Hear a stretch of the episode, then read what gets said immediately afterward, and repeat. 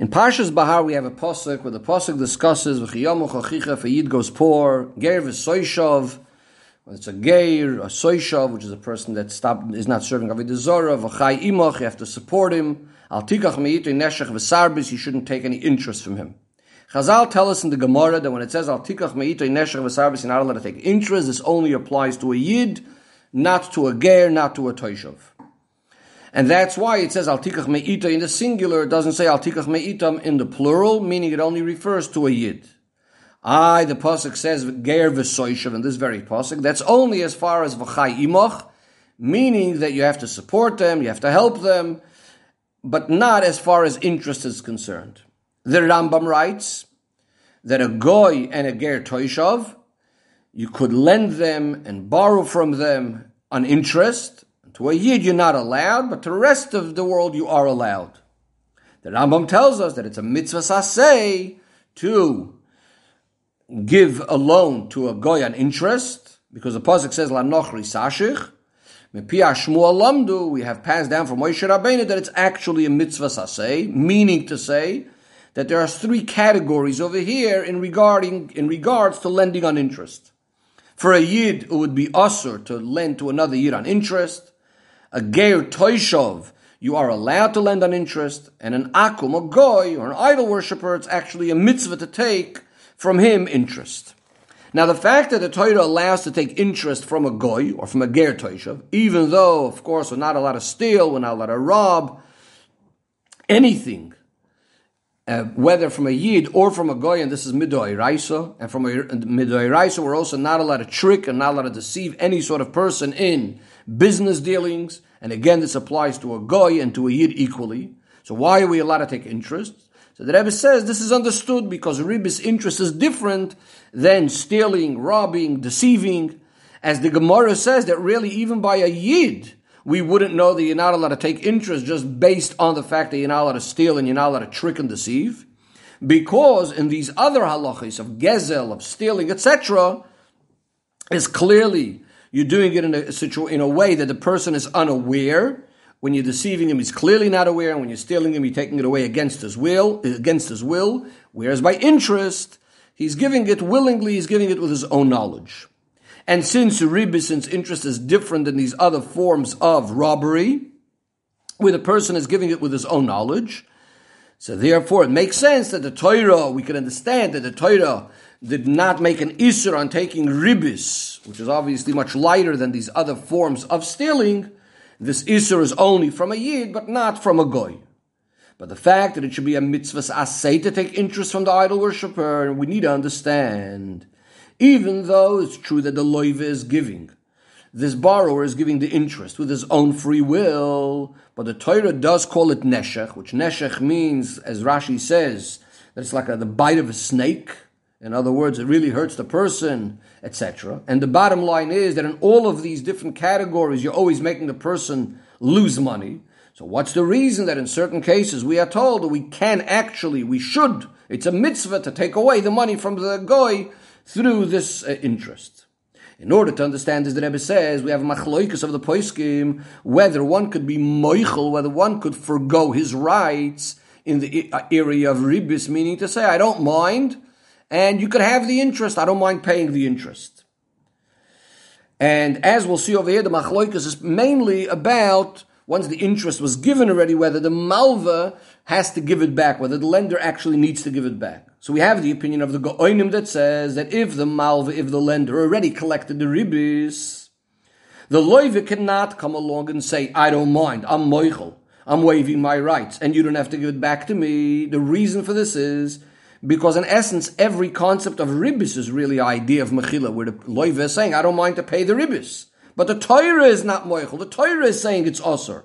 And therefore, the whole concept of mechila does not help by ribis, and therefore, even if the money was given already, he would have to return it, and the borrower cannot say that I'm forgiving on my rights. However, the Rosh holds, and this is also the halach in Torah and Shulchan Aruch, that it's true that mechila would not help in the first instance. That means to give them to give ribis. Of course, you're not allowed to give ribis because, as I said before, every single ribis is really a concept of mechila, but the Torah does not allow it. However, if the ribis was taken already and now it's a matter of giving it back, So the Mechila would help that the Malva, the lender, does not have to give it back, just as would be the case in theft, for example, and robbery, where if the guy is moichel, if the person who the money was taken from is moichel, then the thief would not have to give back the money. Now, the reason why the Go'oinim say that Mechila does not help at all by ribis, even after the loiva had given it willingly to the malva, even though seemingly this idea that the Torah is not moichel is seemingly only in the first instance when the loiva is, is, is giving the interest at the beginning. But once he gave it already, seemingly we don't find in the Torah that there should be a problem with the loiva saying that I don't mind you not giving back the money. So what's the reason why it is a problem? The Ritva explains the logic as follows. That the general concept of interest is very, very different to other sorts of collection of money in regards to stealing and deceiving, etc. Because in those cases, we say there's something called a shibud momoin. I right now have money that does not rightfully belong to me. It's my money, so to speak, that's obligated, is subject to this particular debt, and it has to give back the money. I have to give back the money that's not mine. However, in this case, it's an obligation that the Torah gave me that I have to get rid of. I have to give back that Isur, I have to return that interest money that came to me in Isur, I have to give it up. It's similar, the Ritva says, to a concept that according to some opinions, paying back a debt is also just a mitzvah that the Torah gives rather than saying my money is obligated to be returned, the money that's owed to somebody else. However, there's a difference that in the case of a debt where I owe a person money, so since I owe it to the person, even if though it was a mitzvah for me to give it, but since I owe it to the person, the person could be moichel and say, I say I don't mind, and I don't have, and then the person doesn't have to give him back the money. But here, the Ritva explains according to these goinim, you owe the money to Hashem, so to speak, and therefore the fact that your chaver is being moichel does not help. In other words, what these Go'onim are basically saying, by saying, by telling us that really every ribis is a case of Mechila, what they're saying is that since every time giving interest is technically saying that the borrower is not minding giving the money, but the Torah was not moichel, the Torah says it's asur, that itself tells us that when a person took ribis and now he needs to give it back, it's not like ordinary money that he just owes to his friend, because I said before, the person was moichel on the money. Rather, this is something that the Torah asked and the Torah placed on the Malva now, a mitzvah, an obligation, and an uh, obligation to Hashem to give back the money. And in this particular obligation, he is meshubad, he is subject to Hashem rather than to the other person and therefore the mechila does not help by ribis even after the lender has already received the money because he's not going to be yoitze his obligation to Hashem until he gives back, he gives up that isur that he absorbed that he had taken. What would be the logic of the Rosh, the Tur, and the Shulchan Aruch that say that mechila does help by ribis, and therefore the lender would not have to give it back once he got it already? So they would say as follows that even though, yes, it's true that giving back the ribis is an obligation that the Torah placed on me, that Hashem placed on me, and it's not just because I have money that doesn't belong to me and therefore my, the money needs to be returned. As the Ritva said, nevertheless, the obligation that the Torah gave me is not that I owe it to Hashem, rather, Hashem gave me an obligation to return the money that I took from somebody else unlawfully. And therefore, the obligation is to give it back to this friend, and if that's the case, he could be Moichel.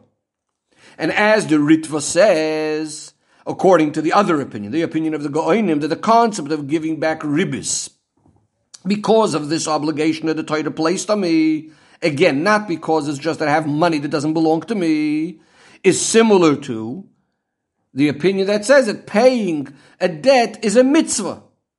But I said before, the Ritva is explaining that there is a difference according to those Goinim of paying a regular debt and paying ribis, that by paying a regular debt, the person you owe money to is the other person, the friend that you took the money from, and therefore Mechila could help.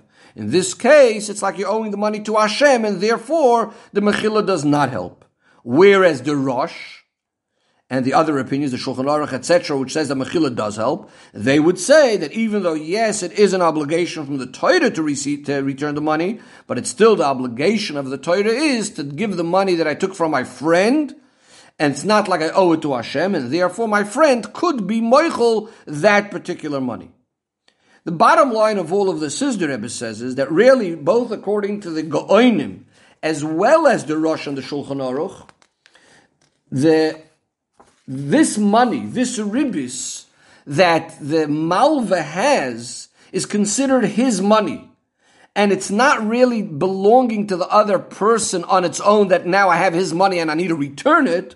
Rather, as I said before, it's the Abishta. The Torah is saying, I did an Isra and I need to give back this money. But it's not that the money technically is the le- borrowers. Rather, the money, now that I have it, is the lenders. It's the malvas. But the Torah wants me to give it back to, to be yoitza the mitzvah of giving it back.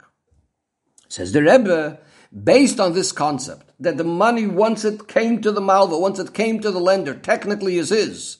It's only that Hashem wants him to give it back. We can explain a certain aspect in the returning of ribis, b'pnimi yonim. And that is, the halacha is that a person that lent on ribis, and he wants to do tshuva and he wants to uh, return the ribis, we actually don't take it from him. And even though we don't take it from him, the halacha says, he has to try to give it back, lots of sidei shamayim, but the midas chasidus is not to accept the money from him. What does this all mean? What's the explanation of this? So the Rebbe explains as follows. The Razal tell us that the Torah is concerned about the money of a Yid. Why is that? Because there's, we know there's a halacha that kol ma'asechel Hashem shemaim, everything you, need, you do needs to be for the sake of Hashem. B'chol drochecha de'eyu, in all of your ways you should know Hashem. In other words, everything that you have needs to be utilized from Hashem.